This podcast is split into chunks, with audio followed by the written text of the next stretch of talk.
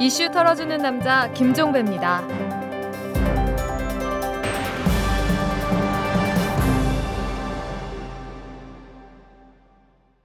10월 2일 화요일에 보내드리는 이탈남입니다. 여러분 추석 명절은 잘 쇠셨는지요? 아마도 이 오늘 하루도 제치고 내일까지 연휴를 즐기시는 분도 적지 않을 것 같은데요.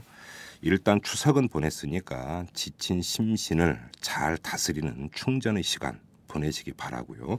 지금 이 순간 일터에 계신 분들 더더욱 더 많이 힘을 내시기 바랍니다. 자, 오늘 이탈남은 털기 전 뉴스를 건너뛰고 바로 들어갑니다. 재벌과 모피아의 함정에서 탈출하라. 종횡무진 한국 경제. 재벌 개혁에 앞장서온 김상조 교수. 그가 한국 경제에 던지는 여덟 가지 질문. 우리가 몰랐던 한국 경제의 진실을 파헤칩니다. 더 이상 경제 권력자들의 눈속임에 속지 마세요. 종횡무진 한국 경제. 오마이뉴스가 만드는 책 오마이북. 정말 무서운 큰 대가를 치렀습니다만 예. 아 정말 대통령을 잘 뽑아야 되는구나 예. 거짓 공약을 내세우는 예. 이런 후보를 식별해야 되는구나 음. 대가를 바라고 뉘우치면 그는 하급 통해입니다 어. 그는 정말 유, 유치한 통해죠 5년 동안 예. 대통령 부인의 역할 이른바 퍼스트 레이디 역할을 한 분으로서 예, 예. 유신 정권 네. 핵심기의 장본인 음. 유신 독재자의 네. 공범자입니다. 그 안철수 교수의 진정성은 뭐 다소 네. 긍정적으로 평가함에도 불구하고 예. 주변에 모- 모였던 분들 지금 계속 모이고 있는 분들을 보면은 네. 불안해요. 저 친구들 음. 야 이거 정말 또 많은 장사꾼들이 모이는구나. 어, 그렇게 예, 평가하세요? 예, 예, 그 불안해요.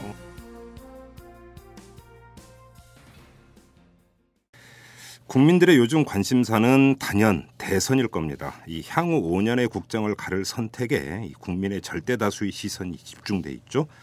아마도 이번 추석 연휴에 이와 관련한 얘기를 많이 나누지 않았을까 하는 이런 생각도 드는데요. 자, 오늘은 우리 사회의 원로이신 함세웅 신부님을 모시고 아, 이번 대선의 의미 그리고 유권자의 바른 선택의 기준 이런 여러 가지 문제에 대한 말씀을 한번 들어보도록 하겠습니다. 자, 신부님 어서 오십시오. 네, 안녕하십니까. 네네. 건강은 좋으시죠, 신부님? 네네, 네네. 좋습니다. 자 이게 그 대선이 5년마다 한 번씩 치러지기는 합니다만은 뭐 시대 상황이라는 게 있다 보니까 결국은 또 이제 그때 그때 대선에서 국민들이 중요하게 생각하는 대통령 상은 조금씩 좀 다를 것 같아요. 그 신부님께서 보시기 이번 대선의 의미는 어디에 있다고 보십니까? 네, 아주 매우 중요하다고 생각을 하는데 예, 뭐잘 아시는 대로 어, 완벽하지 못했지만 예. 김대중 대통령의 당선 예, 그분 스스로도 말씀하셨습니다만 김종필 씨와 함께 손잡은 네, 그뭐 덕이랄까? 그 힘으로 대통령이 되셨어요. 네, 예, 그분을 저희들이 만나 뵐 때도 좀 강하게 민주화를 좀 펼치고 음, 어, 좀 정치 전반에 걸친 어떤 개각을 단행하라고 예, 어, 개혁을 단행하 저희들이 주문을 했었어요. 네, 그때 그 김대중 대통령의 말씀이 예, 신부님 안타깝게도 제가 민주화와 진보 진영의 힘만으로 대통령이 되지를 못했습니다. 예, 예. 김종필 씨의 힘을 빌렸기 때문에 한계가 있습니다. 네. 이러시는 거예요. 어허, 그 김대중 대통령 자신의 그 말씀이 예, 그 정권의 한계를 잘 그 나타낸다고 생각을 해요. 예, 아, 그럼에도 불구하고 많은 한계가 있었습니다.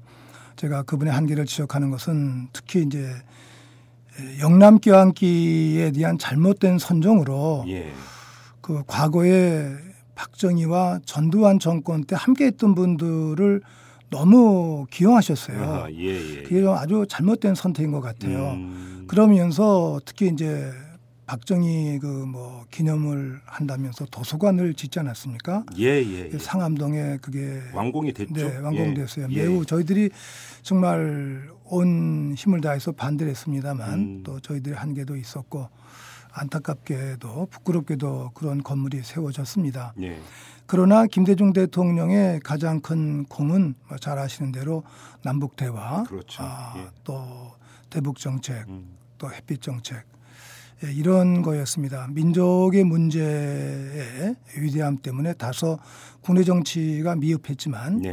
아, 그래도 김대중 대통령이 긍정적으로 평가받을 수 있는 그런 근거라고 생각을 합니다. 네. 정권 말기에 불행하게도 또 세 아들의 또 어떤 개인적 비리 때문에 예. 큰 상처가 있었고 또 많은 국민들에게 실망을 안겨주었던 일도 있습니다. 그러면서 이제 김대중 대통령 말기에서 저희들이 또 큰 좌절을 맛보았어요. 음, 이제 정권이 예, 마감됐구나, 네. 뺏기는구나. 뭐 홍삼 게이트 터지는 걸 네. 보면서 예. 그런데 뜻밖의 노무현 그 후보가 예. 등장을 했는데 예. 사실 어떤 의미에서 무명의 그렇죠. 예, 예. 정치인이었는데 예. 광주 전남의 그 지지를 기초로 극적인 전환을 이루면서 어, 대통령 민주당 후보로 뽑혔어요. 네. 그러면서 그 당시 뭐 모든 언론은 다 이회창 씨가 되는 걸로 예견을. 예. 했었습니다만 예, 예. 정몽준 씨의 뭐 어떤 의미에서 이탈과 함께 음. 뜻밖의 국민적 지지로서 아주 기적적으로 대통령이 되었어요. 예. 어, 저도 아주 참 감격했고 기뻤었거든요. 예, 예, 예. 그런데 이 노무현 대통령 기적적으로 대통령이 되셔서 음. 참 아주 인간적인 좋은 정책을 펼쳤습니다. 네. 모든 그 권위적인 것을 타파하면서 예. 과거사 청산을 위해서도 많은 위원회를 만들고 실제로 역사 바로 세기에 큰 일을 하셨는데 네. 그분의 또 한계는 예. 정권 초기에 그 대북 송금을 무리하게 음. 특검으로 예, 예. 어, 옮겨가는 바람에 음. 김대중 대통령 전 정과의 균열도 있었고 네. 또 많은 민주화 운동하셨던 분들에게 통일운동하셨던 분들에게 실망을 안겨주었고 네. 막 이게 노무현 대통령의 초기의 한계였던 것 같아요. 어. 그러면서 또 그 뒤에 여러 가지 정책을 펼칠 때막 평택 미군 기지 이지라든지 네. 또 FTA 한미 FTA 그뭐 조약에 관한 내용이라든지 이라크 파병이라든지 또는 제주 광정 마을 네. 군사기지 해군기지 음. 건설이라든지 이런 모든 한계가 있었어요. 예. 그래도 노무현 대통령의 그 아름다운 인간성, 예. 진정성 때문에 모든 분들이 그 노무현 대통령을 막 이렇게 마음에 품으면서 갔습니다만 사실상 뭐 요새 요사이도 좀 언급이 됩니다만 노무현 대통령의 훌륭한 점도 있지만 음. 또 한계가 지적되고 있지 않습니까? 예, 예. 막 그러면서 저도 개인적으로 가장 큰 아쉬웠던 점은 2007년인가 대통령 선거 얼마 전에 박근혜 그 당시 한나라당 그뭐 대표인가 그분과 대연정을 제안하셨었어요. 2006년에 아, 2006년이었군요. 예, 예, 그때 사실 제가 민주화운동 기념사업에서 일하고 있었기 때문에 발언은 할 수가 없었습니다만 예. 네. 마음이 대단히 아팠어요. 어. 예, 느닷없이 그 좀 전문적인 선배분들과 의논도 하지 않으시고 어. 좀 너무 단견적으로 예. 순간적으로 선택하신 것이 아닌가 하도 음. 답답하셔서 아마 그런 선택을 하셨을 것 같은데 네. 그런 그 아쉬움 예. 이런 내용들을 거치면서 예. 거의 뭐 실망 수준에 와가지고 그냥 뭐 이명박 그 당시에 후보가 대통령을 뽑힐 때는 그냥 거의 어이없이 뭐 무서운 차이로 뭐 일방적 게임이죠. 네 예. 대통령 당선되지 않았습니까? 예. 그 당시에 많은 국민들은 막 경제 살리기라든지 또 경제가 잘 된다 이른바 뭐747 환상의 공약에 다 예, 속았잖아요. 예, 예, 그런데 5년 이명박 대통령을 겪어보면서 아, 이분이 참 거짓말장이구나. 예. 어이가 없는 분이구나를 직접 몸소 체험을 했어요. 예. 뭐 4대강 불법 사업이라든지 음. 제주 강정마을 그 불법 사업 그냥 또 모든 예산이 4년 내내 날치기로 통과가 되었어요. 네, 이 네. 날치기는 이 죄악이 아닙니까? 예. 어, 어, 조선일보 이런 신문들은 그걸 그냥 무슨 강행 처리 음. 무슨 뭐, 어, 뭐 변칙 처리 뭐 이렇게 처리. 단독 처리 이렇게 예. 표현하는 거예요. 그러니까 예. 국민들을 묘하게 속이고 있어요. 음. 이게 4년 내내, 5년 내내 저희들이 속고 있는데 네. 아, 그러면서 얻은 교훈은 예. 정말 무서운 큰 대가를 치렀습니다만 예. 아 정말 대통령을 잘 뽑아야 되는구나. 예. 거짓 공약을 내세우는 예. 이런 후보를 식별해야 되는구나. 음. 다시는 이명과 이명박과 같은 이러한 거짓 정직하지 못한 네. 후보자를 대통령으로 뽑아서는 안 되겠구나. 예. 또 이분이 남북 관계를 완전히 망쳐놓고 예. 뭐 연평도 사건이라 이런 모든 걸 다 거짓말 조작을 하면서 네. 국제적으로도 또 거짓말을 일삼고 있는 거예요. 예. 더군다나 최근에는 그 일본과의 관계, 음.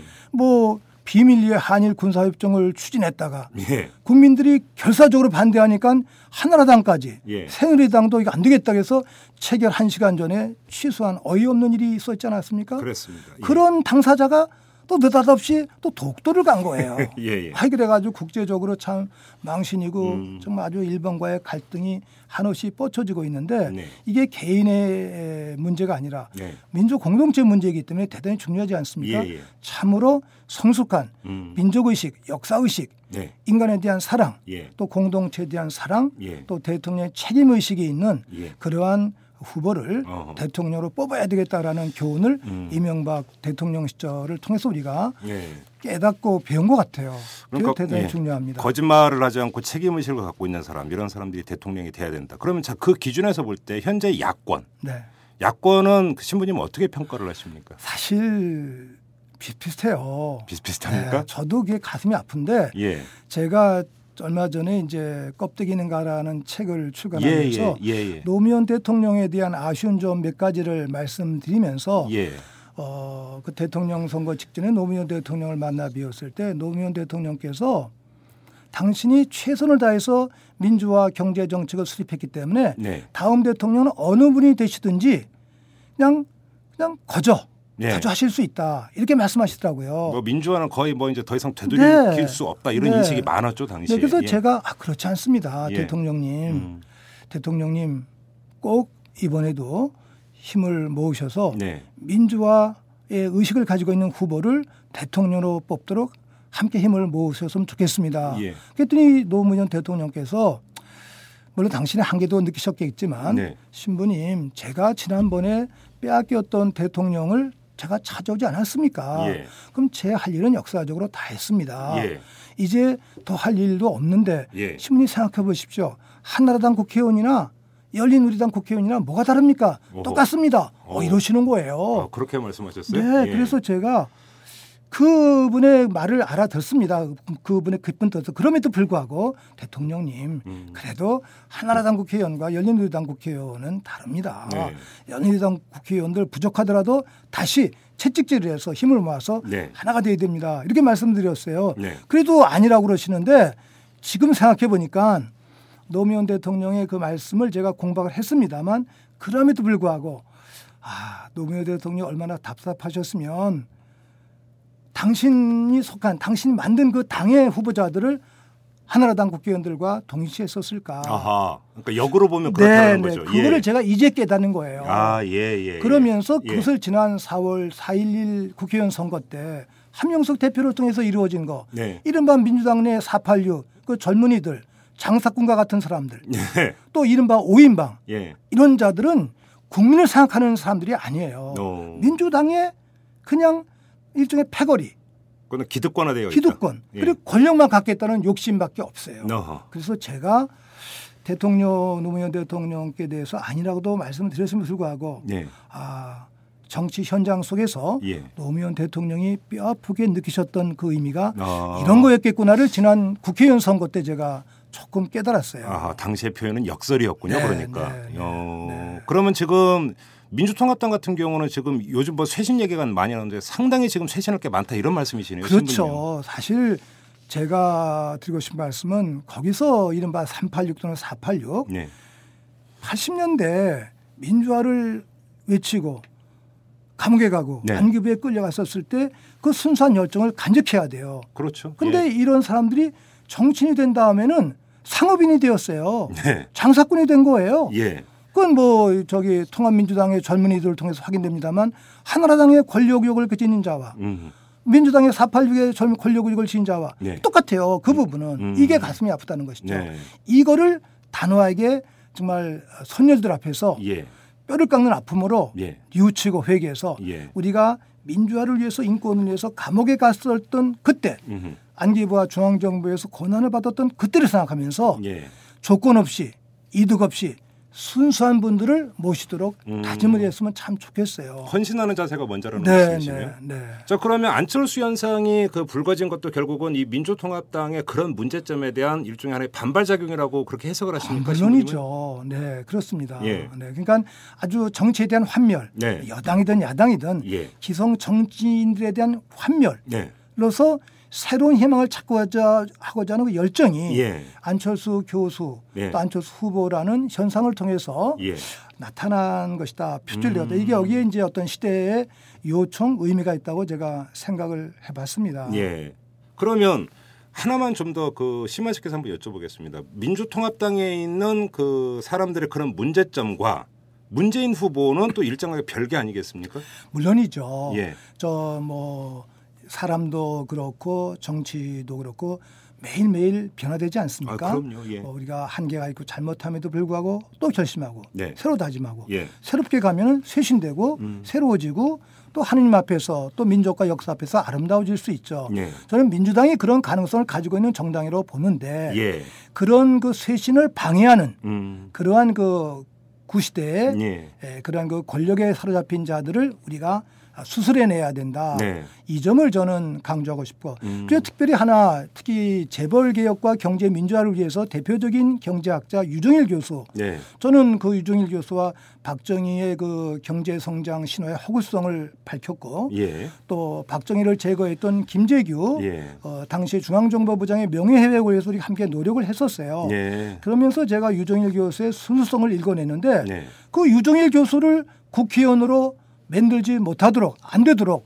방해한 당사자들이 지금 민주당의 실세들이거든요. 예. 난 그것이 가슴이 아프고 어. 그런 이면에는 묘하게 대기업이 예. 민주당 국회의원들도 영향을 주고 민주당 국회의원들도 오. 하면서 그런 사람들 진실된 그 경제 민주화를 위해서 애쓰는 사람들은 국회의원 되지 못하도록 하는 그 세력의 노예가 되고 있다는 거예요. 어허. 이게 가슴이 아픈 겁니다. 어. 네, 이게 가슴이 아픈. 그러면 유정일 교수 같은 경우 공천장을 받지를 못했는데 네, 받지 못할 뿐이 아니라 다 국회의원 될 수 있는 사람을 못되게 거짓말을 시켜가지고 서울로 끌어오면서 허공에 그냥 이렇게 낙동강 오대를 음. 만들어 버렸어요. 그 뒤에 그러니까 그 재벌들이 있다. 예, 이렇게 예. 신부님 이렇게 보시는 예, 예. 아이고 확실합니다. 그거는. 아 그래요? 네, 네, 음. 네. 자 아무튼 그럼 이제 지금 대선을 앞두고 있고 야권에서는 문재인 후보가 있고 안철수 후보가 있습니다. 그러니까 지금은 사실은 이제 두 후보 모두 후보 단일화 얘기는 극력 자제하고 있습니다. 제가 볼 때는 그게 바른 것 같아요. 왜냐하면 네. 후보 단일화 얘기를 너무 많이 하면은 뭐 온 국민의 시선이 거, 그러니까 그, 그쪽으로만 쏠려 버리니까 정책이라든지 이런 것들은 뭐 얘기가 안 되니까 그렇게 가는 건 좋은데 근데 그건 과정이고 언젠가는 후보 단일을 해야 된다는 게 야권 지지 그 유권자들의 열망 아닙니까? 될 수 있다고 보십니까 신부님은? 돼야 된다라고 하는 당위 명제 말고 네. 될수 있다고 보십니까? 하여간 될 수 있다라고 말씀드리기보다는 예. 돼야 된다를 저는 어쨌든 강조하겠습니다. 아, 돼야 그래? 된다. 예. 두 사람이 목숨을 걸고 네. 이거를 이루어내야 된다. 음흠. 이것이 시대 명령이다. 어. 저는 이거를 두 분에게 주문하고 싶어요. 예. 네. 지금 많은 분들이 예. 이 문제 때문에 이미 뭐 글도 썼습니다만 아, 불길하게 87년 그 김영삼, 아, 예, 김대중의 예, 예. 분열, 양김 분열을 지금 얘기하고 있는 거예요. 그때 뭐 그래서 노태우 후보한테 헌납했죠. 예, 예. 그, 그 당시 이른바 사자 필승론 그래가지고 서로 이긴다고 다 안 됐는데 예, 예. 지금은 또 이제 삼자 필승론이라는 거예요. 수치상으로 나오니까 예. 이맨 맨 후발로 나온 안철수 교수인 경우에 예. 그분은 뭐, 뭐 단순하고 정치가 훌륭하실 수 있지만 정치라는 게 그 또 뒤에 많은 분들이 함께 하잖아요. 그렇죠. 그렇죠. 이게 예. 에, 동력이 붙으면 예. 호랑이 등에 탄 것처럼 예. 달려가면 쓸 줄을 모르는다는 거예요. 내려올 수가 없죠. 네, 그래서 예. 나는 그 안철수 교수의 진정성은 뭐 다소 네. 긍정적으로 평가함에도 불구하고 예. 주변에 모- 모였던 분들 지금 계속 모이고 있는 분들을 보면은 네. 불안해요. 어, 그렇어요? 야, 예, 불안해요. 음. 저 친구들.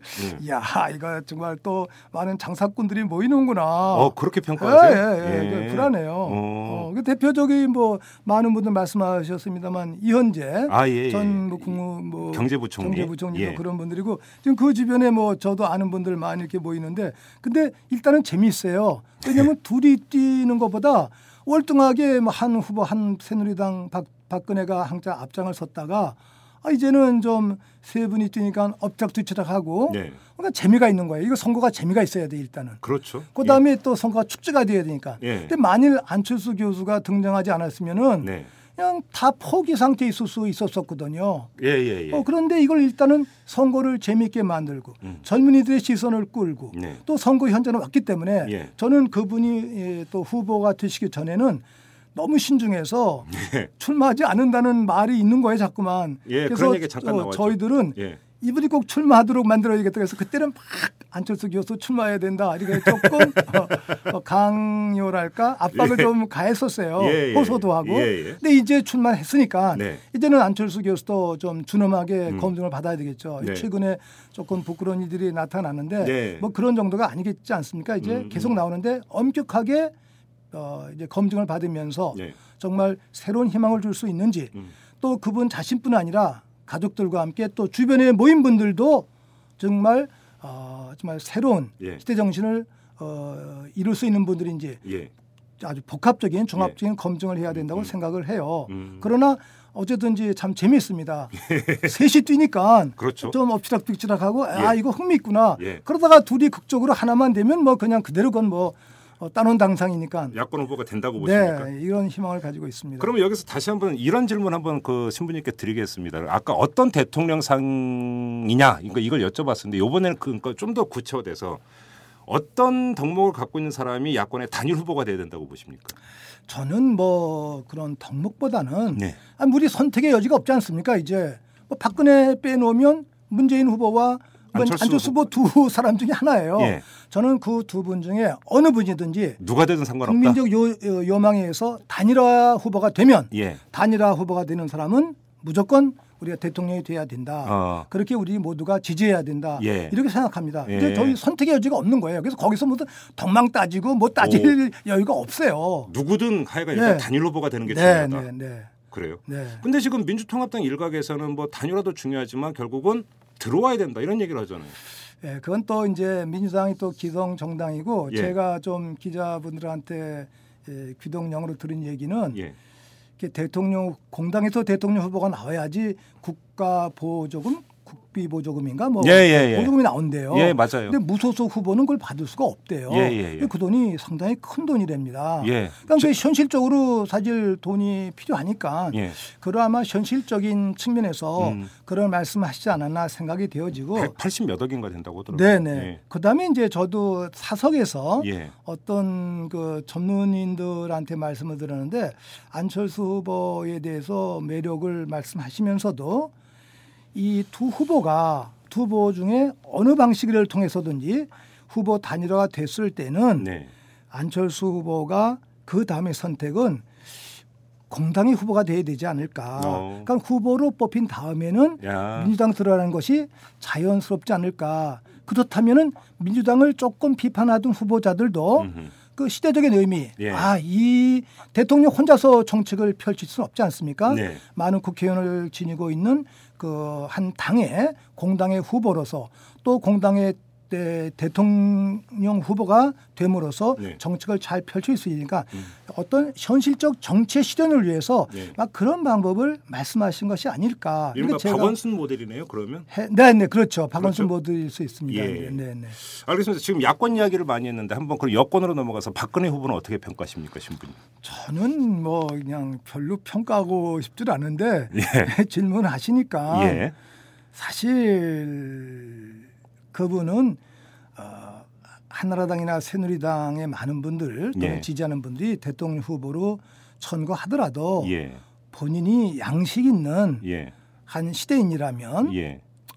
저는 못합니다. 어, 후보가 저는 못합니다. 돼서는 안 됐다는 아? 이렇게 이렇게 말씀하시는 게 선조들에 대한 예. 선열들에 대한 도리고 어허. 자기 아버지에 대한 도리고 예. 또 모든 민주인사 예. 우리 5천만 국민에 대한 음. 인간적인 예의라고 생각을 하는 거죠. 그러니까 지금 신부님이 그렇게 말씀하시는 이유는 이른바 흔히 이야기하는 독재자의 딸이었기 때문입니까? 아닙니다. 그것 때문은 아니고. 독재자의 딸이었기 때문이 아니라 예. 뭐 그런 부분이 부차적이지만 그냥 스탈린의 딸처럼 네. 지난해 미국에서 돌아가셨습니다만 그분은 참 아름답잖아요. 아버지의 과오를 그 공개적으로 네, 인정하고 비판했고 인정했죠. 내가 그때 침묵한 것 내가 정말 잘못이다라고 예. 고백을 했어요. 예. 그러면 그런 고백으로 그 스탈린의 따님도 위대할 뿐 아니라 그 따님을 통해서 스탈린도 또 위대해지는 거예요. 네.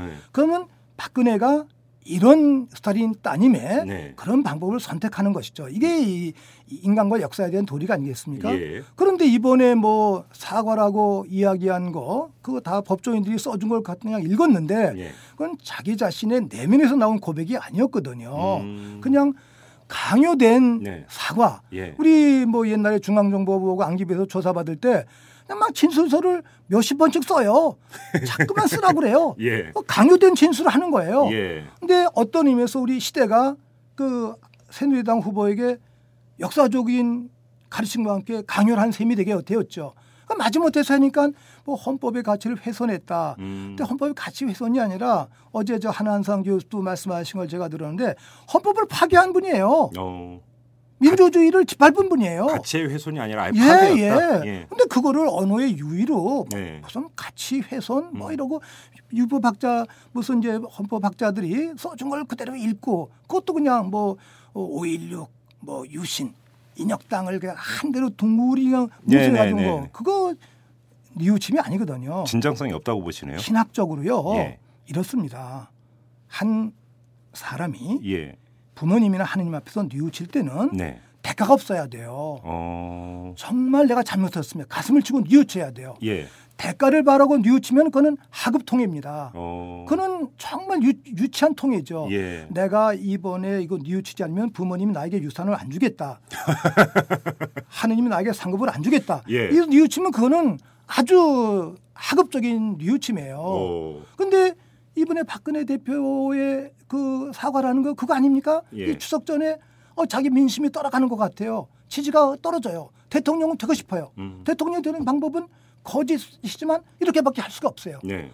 그러니까 정치인들은 자 훌륭한 사과입니다라고 평가했습니다만 예. 저는 신학도로서 평가할 때 내면에서 나온 고백이 아니기 때문에 어. 자기의 고백이 아니기 때문에 예. 다른 사람이 써준 걸 읽었기 때문에 그거는 바로 사과가 아니다. 아. 이 부분을 저는 지적하고 싶고 예. 또 하나 아까도 처음에도 말씀드렸습니다만 박근혜 후보는 75년 육영수 여사가 세상을 떠나신 다음에 79년 박정희가 김재규 부장에서 사살될 때까지 5년 동안 예. 대통령 부인의 역할, 이른바 퍼스트 레이디 역할을 한 분으로서 예, 예. 유신 정권 네. 핵심기의 장본인 음. 유심 독재자의 네. 공범자입니다. 예. 공범자예요. 음. 이 부분을 언론이 지적을 해야 되는데 네. 어떤 언론도 이 얘기를 안 하는 거예요. 예. 뭐 우리가 박정희 대통령 독재자의 딸이기 때문에만 반대하는 식으로 음. 딸이기 때문에 반대하는 것이 아니죠. 어. 그 5년 동안에 유신과 함께했던 독재자와 함께했던 인자로서의 공범자의 이 업행 음흠. 또 구국여성 봉사단 총재로서 했던 또 이른바 사이비 목사 또 그 최 최태민. 아, 최태민 예. 그분과의 그런 부적절한 만남과 관계 이런 모든 거 이게 김재규 부장이 군사법정에서 누- 누누이 강조를 했고 음. 또 대법원 상고 이웃의 변호인들이 아주 네. 명시적으로 명문화시켰던 대목입니다. 음. 또이 조세에 이야기되고 있는 뭐 정수 정수 정수 장학회라든지 또 영남대도 네. 영남대 또 MBC 뭐 예. 주식 관계 이게 뭐 한두 가지입니까? 음. 그분의 에, 박정희와 함께했던 그 삶 자체가 네. 역사와 민족 앞에서 공개되고 음. 재 검증 받아야 되는 것이죠. 그런데 이 모든 게 다 흐려지고 있어요. 어. 어, 이 부분을 저는 묻고 싶은 겁니다. 이제. 음. 그 지금 그 말씀하신 김에 좀 약간 그 다른 얘기인데 김재규 이제 중앙정보부장 이야기가 나오는데 신부님께서 이제 쓰신 책 껍데기는 가라 여기서 보면은 김재규 중앙정보부장을 은인으로 평가를 하셨습니다. 네. 근데 일반적으로 김재규 중정부장이 박정희 당시 대통령을 총으로 쏴서 유신을 종식시킨 공은 있지만 그래도 그 사람도 결국은 박정희 독재에 부역했던 사람 아니냐. 어? 이렇게 보는 시각도 있거든요. 근데 지금 신부님께서는 은인이라고 평가를 하셨습니다. 어떤 점 때문에 그렇게 네, 평가하셨습니까? 뭐 그렇게 말씀하실 수 있습니다. 이제 제가 은인으로 평가한 거는 제가 신앙인으로서 네. 또 저의 개인적인 체험에 기초한 예. 그러한 성서적인 표현입니다. 이제 예. 제가 1979년 10월 8월 이후에 이제 에, 감옥에 두 번째 갔었는데 네. 그때가 이제 유신 말기가 아니었습니까? 두 번째 감옥 가면서 많은 걸 생각하고 있었는데 제가 그 감옥에서 박정희 대통령의 에, 그 시해? 제거 소식을 들었어요. 아, 11억을 네, 아, 네. 저기 감옥에서 맞으셨군요, 네. 시에는 잘못된 표현이에요. 알겠습니다. 정정하겠습니다. 예, 예, 예. 예. 그때 제가 감옥에서 그 얘기를 그 거의 같이 계셨던 동아 투이 네네. 기자 세 분, 장윤환 기자 음, 또 그 몇 분 안성환 기자 예. 또 박종란 기자 세 예. 분들한테 들었는데 아, 그 소식을 들으면서 낮 시간인데 예. 깜짝 놀랐어요. 오. 어떻게 박정희 대통령이 죽을 수 있습니까? 음, 감옥에 갇혀 있으면서 그날 낮에 낮 기도를 올리면서 제가 사제로서 신앙인으로서 성서 역사를 그냥 수- 순식간에 이렇게 깨달은 거예요. 다시 한번 어렸을 때부터 배웠던 모세를 통한 에집트 노예에서의 유다인들의 히브리인들의 해방 이야기. 예. 그 모세가 기도를 통해서 지팡이로 어, 갈대바다를 치니까 홍해 바다가 갈라졌다. 극적으로 건너갔던 그런 이야기. 사실 인간적으로 믿을 수 없는 이야기 아닙니까? 예, 예. 그러나 우리는 신앙으로 하, 그냥 그렇겠다라고 확신하면서 살아왔어요. 네.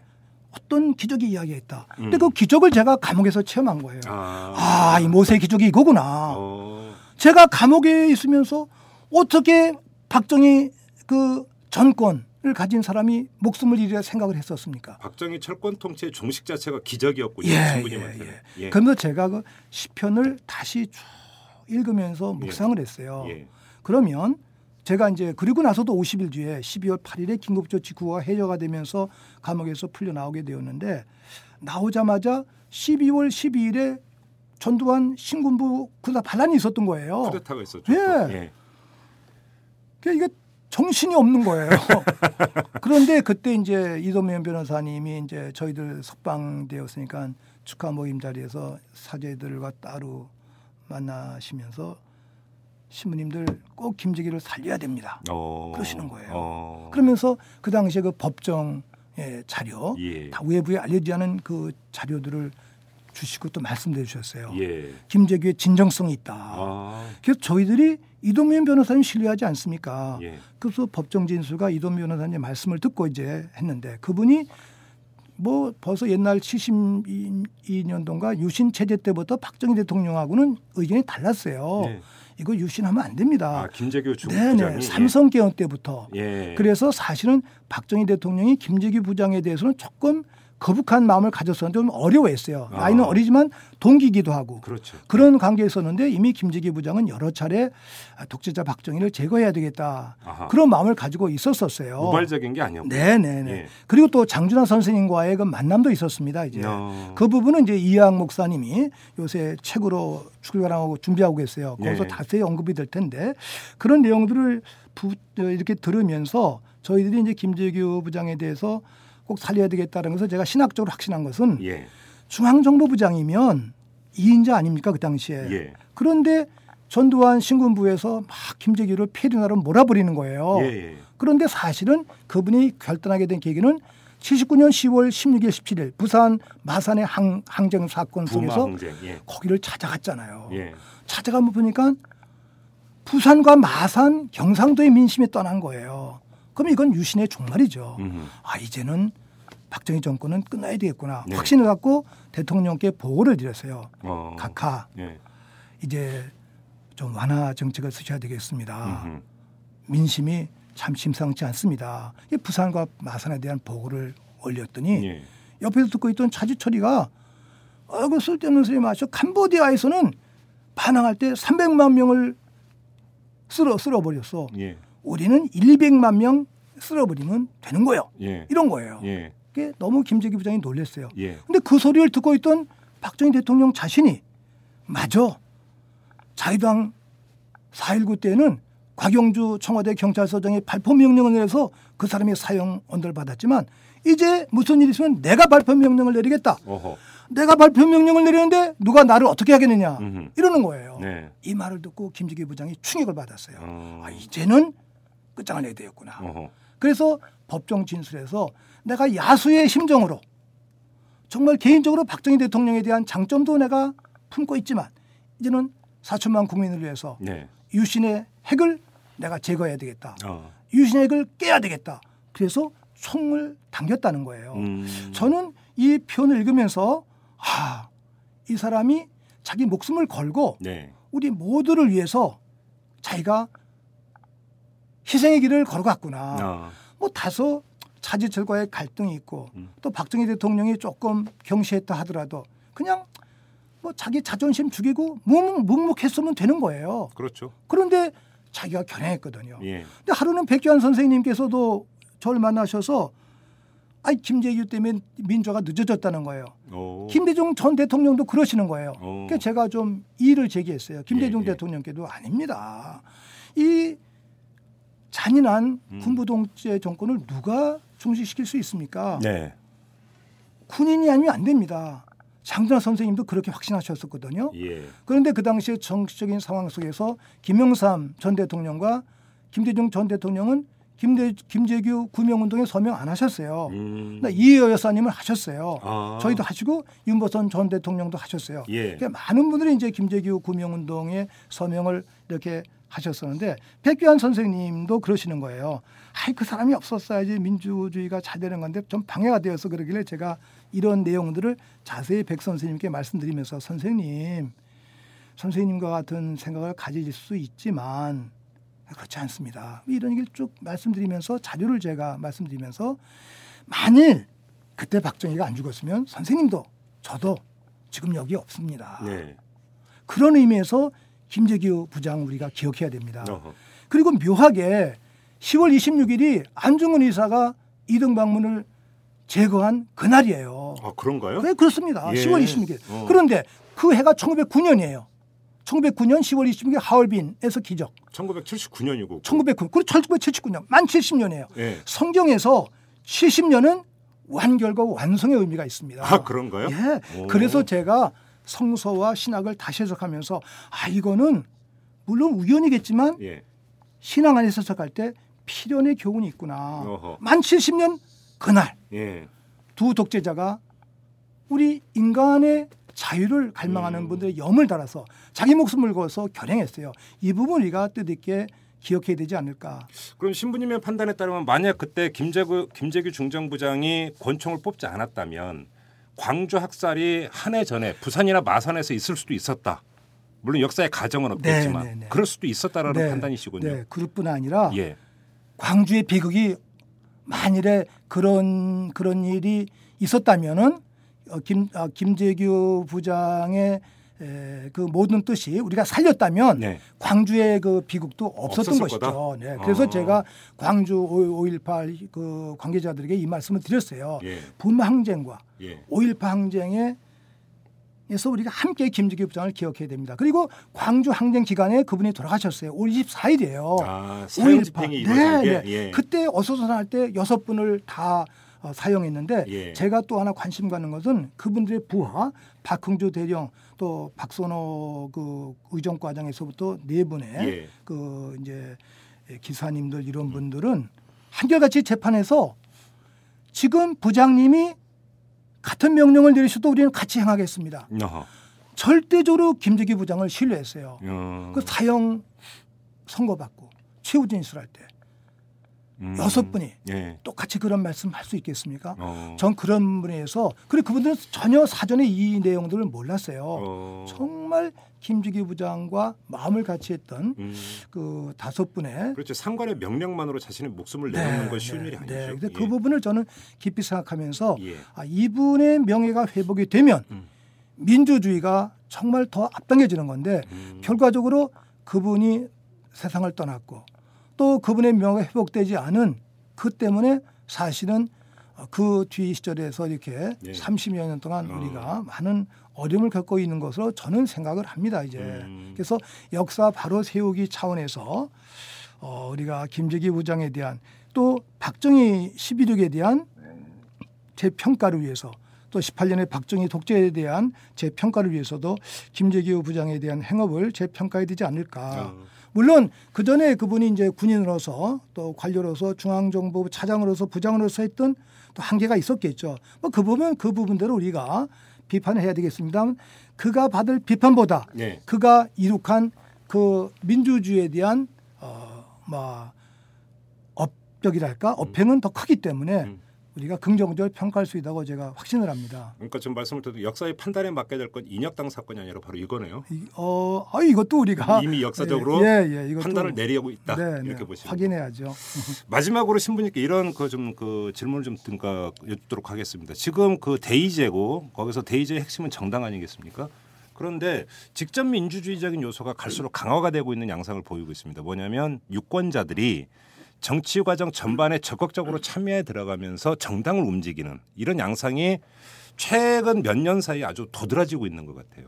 그러니까 이런 현상은 또 정당에서 있는 분들은 한편으로는 아 이건 좀 너무 심한 것 아니냐 오히려 이것이 정당의 근간을 흔들 수도 있다 이렇게 우려하는 시각도 있고 오히려 이것이 이른바 시민 정치에 꽃을 피우는 것이라고 긍정적으로 바라보는 사람도 있거든요. 신부님은 어떻게 평가를 하십니까? 저는 뭐 둘 다 일가 있어요. 예. 그럼 저도 이제 양이론자가 되는데 네. 에, 정치인의 처지에서 국회의원 처지에서는 그렇게 생각할 수 있고 네. 또 시민의 처지에서는 또 우리가 좀 적극 참여해서 음. 새로운 것을 만들어야 되는데 한국은 조금 이제 국회의원 수도 너무 많다는 지적도 있고 예. 근데 사실은 직접 민주주의가 바람직한 그 이유는 에, 숱한 아름다운 그 법안들이 예. 국회에 제안되고 있지만 그냥 사장되는 거예요. 먼지가 쌓이죠. 예. 예. 그게 너무 가슴이 아프거든요. 네. 근데 스위스는 뭐 우리보다 뭐 나라도 작고 인구도 작으니까 좀 가족 같은 공동체에서 이 직접 민주주의가 아름답게 이루어지고 있고 네. 좀 거기는 권력이 아니라 민주주의와 상식을 통해서 정치가 이루어지고 있는 것 같아요. 근데 그런 수준으로 우리가 좀 이 정치의 질을 높여야 되는데 좀 시간이 많이 걸릴 것 같아요. 네. 그래서 어, 시민이 참여하는 직접 민주주의 형태를 우리가 좀 요구해야 되는데 그렇기 위해서는 정말 많은 그 대화, 네. 뭐 학술 모임이라든지 전문가의 모임이라든지 그런 대화 과정이 꼭 있어야 된다고 생각을 합니다. 네. 한편 저는 그 87년 그 6월 항쟁 이후에 예. 펼쳐진 노동자 운동에 예. 대해서 조금은 다른 시각을 가지고 있어요. 예. 왜냐하면 70년대 노동 운동을 하셨던 분들은 그 노동운동 자체가 목적이 아니라 인간화가 목적이었고 그렇죠. 독재 타도가 목적이었고 민주주의 실현이 목적이었어요. 예, 예, 예. 나가 통일이 목적이었거든요. 근데 87년 이후에 7, 8, 9에 일으켰던 분들의 노동운동은 너무 좀 사적인 임금 중심의 투쟁이었어요. 네. 노동자의 물론 권익이 아름답긴 합니다만 그때는 그 투쟁에 선행해야 될 가치가 독재적 군사 정권을 타파해야 됐었거든요. 네네. 노태우를 타파해야 되는 거예요. 네. 근데 거기에 힘을 모으지 못했던 음. 그 흔적. 오늘도 노동운동계에서 그런 내용들이 조금 제가 보이고 이른바 노동 간부들, 뭐 네. 노동 귀족이란 말이 있지 않습니까? 그다음에 노동자 자신들이 정규직 노동자들이 비정규직 노동자들을 짓밟고 있는 거예요. 또 여성 노동자들을 경시하고 있어요. 음, 네. 그러니까 저는 전태일 열사 모임에 가서도 그런 얘기를 했어요. 막 노조 간부들 왔었을 때 여러분들 정규직 여러분들이 여러분들의 봉급을 조금 덜 타서 나눠서 비정규직 분들하고 나누십시오. 그분들을 정규직으로 껴안으십시오. 여러분들이 돈을 내서 해야지 기업가와 정부에만 대고 요구하지 마십시오. 제가 이렇게 얘기했어요. 그러니까 저를 좀 싫어해요. 그게 맞는 거 아니겠어요? 그게 인간이고 그게 신앙인의 자세고 네. 그게 기업인과 정치인들을 회개시키는 방법이거든요. 네. 근데 자기들 거는 안 내놓는 거예요. 음. 그럼 어떻게 노동운동을 정화시킬 수 있습니까? 결국 말씀은 시민 정치에 있어서 그러니까 공동선을 지향하는 것이 전제가 된다 이런 말씀이시네요. 예, 예, 예. 물론이죠. 예. 그러니까 개인의 이익도 중요하지만 예. 공동선을 위해선 때로 예. 개인의 사익을 양보할 수 있는 아름다움을 예. 우리가 지녀야 된다. 예. 거기서 제일 아쉬운 게 바로 통합민주당의 에, 그 슬픈 일이 아니에요. 아, 아까 예, 지적하셨던 예. 나는 그 딱한데 저는 그 사람들 껴안고 싶어요. 왜냐하면 그 사람들의 그 잘못은 뭐 조선일보나 한나라당, 새누리당 대법관들에 비하면 아무것도 아니거든요. 예. 그러니까 그런 의미에서 껴안고 싶지만 예. 그래도 우리가 탓없는 음. 아름다운 음. 정치인, 시민, 노동자, 예. 어? 민주 어, 어, 진보의 주창자가 음, 음. 되자. 야. 이게 이제 제가 호소하고 싶은 말씀이었어요. 알겠습니다.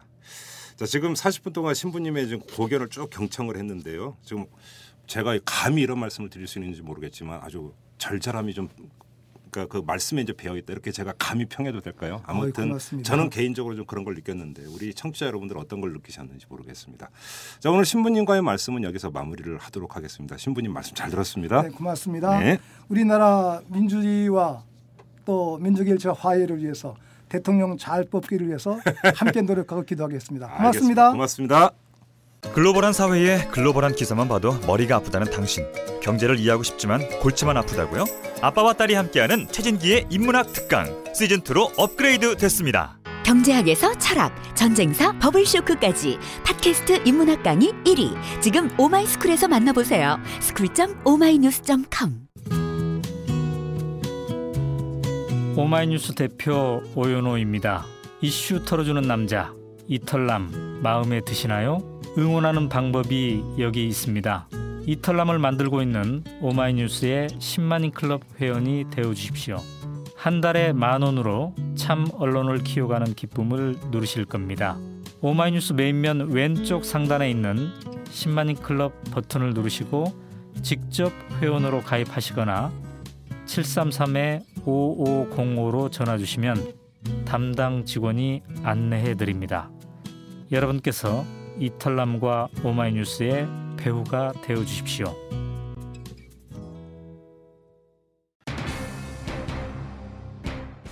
함세용 신부님을 뵙고 느낀 점은 아직도 청년이다 이런 느낌이었습니다. 이 당신의 마음은 아직 뜨겁게 타오르고 있다는 걸 느꼈는데요.